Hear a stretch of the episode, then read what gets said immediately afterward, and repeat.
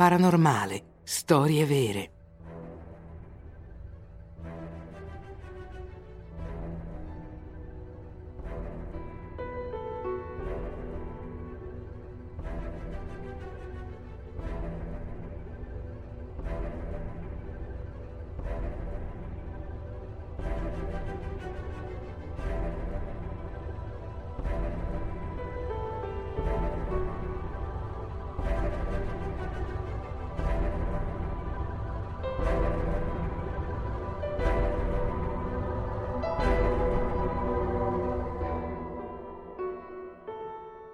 Bruciati vivi, vittime di combustione umana spontanea.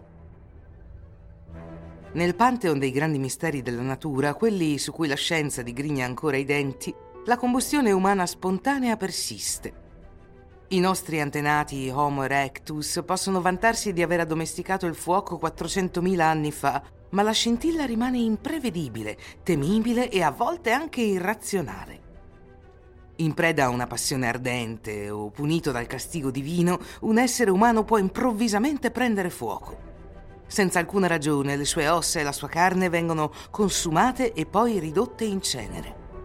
Ci sono stati 200 incidenti di questo tipo negli ultimi secoli e ancora oggi il male infuocato continua a colpire ovunque, in qualsiasi momento e soprattutto chiunque.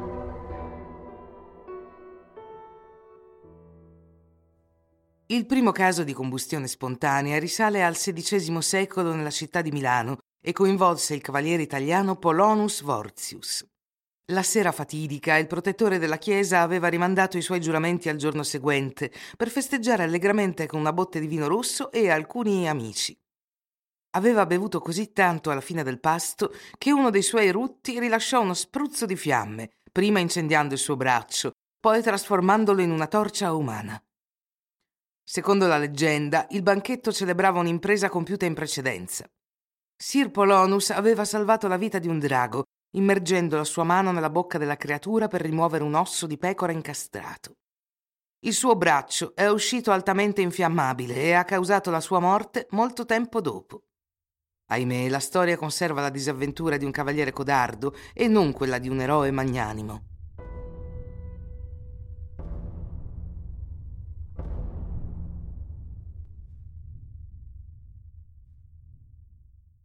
Due secoli dopo, a Reims, alla fine di una giornata piena di lavoro, il locandiere del Lion d'Or suona il campanello, fa evacuare gli ultimi ubriachi aggrappati al suo bancone e chiude il negozio. Appena va a letto esausto, ha giusto il tempo di sentire la sua compagna scivolare tra le lenzuola prima di sprofondare. La signora, meno fortunata, fatica a trovare il sonno. Per rimediare va in cucina e si serve un po' di latte di papavero. Più tardi, alle due del mattino, il padrone di casa viene svegliato dalle grida dei suoi clienti. Il fumo nero penetra nelle stanze, un odore bruciante gli arriccia i baffi. Salta fuori dal letto, scende le scale e scopre sua moglie, seduta, priva di sensi, che brucia nella sala comune. Quando le autorità irruppero nello stabilimento, tutto ciò che rimaneva erano la testa e i piedi della vittima, sepolti in un mucchio di cenere che giaceva sul velluto della poltrona, intatto. Il locandiere è naturalmente accusato di aver ucciso sua moglie, il classico trucco. Le voci erano diffuse sui problemi di alcolismo della moglie e sulle ricorrenti infedeltà del marito. Sull'orlo del rogo, il marito deve la sua salvezza alla testimonianza di un giovane medico che soggiorna da quasi un mese a Reims e al Leone d'Oro. Ha proclamato l'innocenza dell'accusato, sostenendo di aver sentito parlare di un incidente simile qualche anno prima evoca non l'aneddoto del nostro cavaliere milanese Salvatore di Draghi, ma quello di una contessa italiana, Cornelia Bandi. Dopo una cena si ritira da sola nei suoi appartamenti. La mattina dopo la cameriera trova la sua stanza coperta di fuliggine. Come alla locanda, il letto e i mobili sono stati risparmiati dalle fiamme. Anche la testa e le gambe della contessa non erano bruciate. Fu l'onnipresenza dell'alcol che permise di avanzare la prima teoria. Le persone che soffrivano di combustione spontanea avevano in comune una predilezione per gli alcolici. I loro tessuti umani ne erano così impregnati che la minima vicinanza a una stufa o un candelabro faceva scoppiare il corpo in fiamme. Gli uomini di fede, invece, li vedono soprattutto come peccatori che attirano l'ira divina accumulando vizi. Alla fine è il futuro che decide tra gli scienziati e i religiosi. Nuovi casi appaiono nel mondo e gli sfortunati interessati non solo sono sobri come cammelli, ma hanno anche poco da rimproverarsi in termini di etica.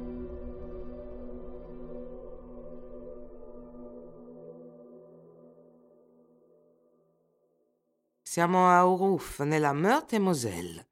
La notte dell'11 maggio 1977 alcuni rumori scoppiettanti e un odore di grasso misero in allarme uno dei colini di un palazzo che soffriva di insonnia persistente. Si precipitò a chiamare i vigili del fuoco che localizzarono la casa al terzo piano, in un appartamento dove viveva una certa Ginette Kasmierczak. I suoi resti giacciono ora nel corridoio, mezzi carbonizzati.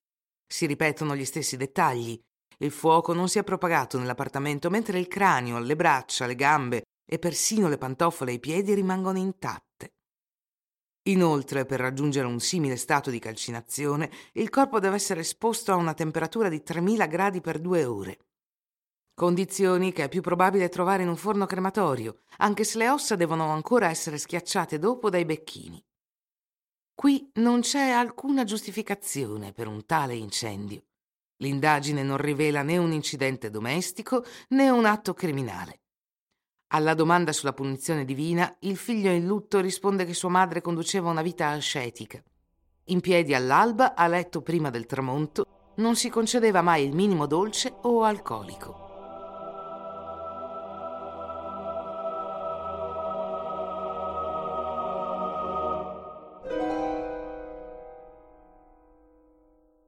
Alla fine del XX secolo la malattia colpiva soprattutto persone anziane, sole e in sovrappeso, che non erano in grado di andare a prendere il pane dal panettiere all'angolo senza perdere conoscenza. I medici allora hanno proposto una nuova spiegazione nota come effetto stoppino. Non è più l'alcol ingerito, ma il grasso umano che, come una candela, si consuma e mantiene la fiamma accesa. Una volta esaurito il combustibile, il fuoco si spegne da solo e non attacca l'ambiente circostante. Infine, sarebbe l'assenza di massa grassa sulla testa o sui piedi che permetterebbe di risparmiarli sistematicamente.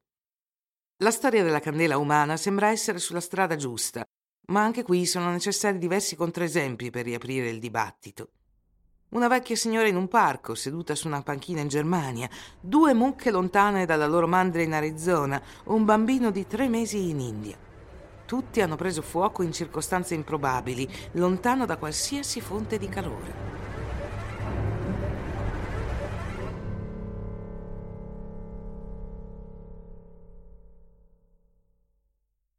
Con il tempo si nota che un intero ramo della scienza finisce per ignorare l'argomento.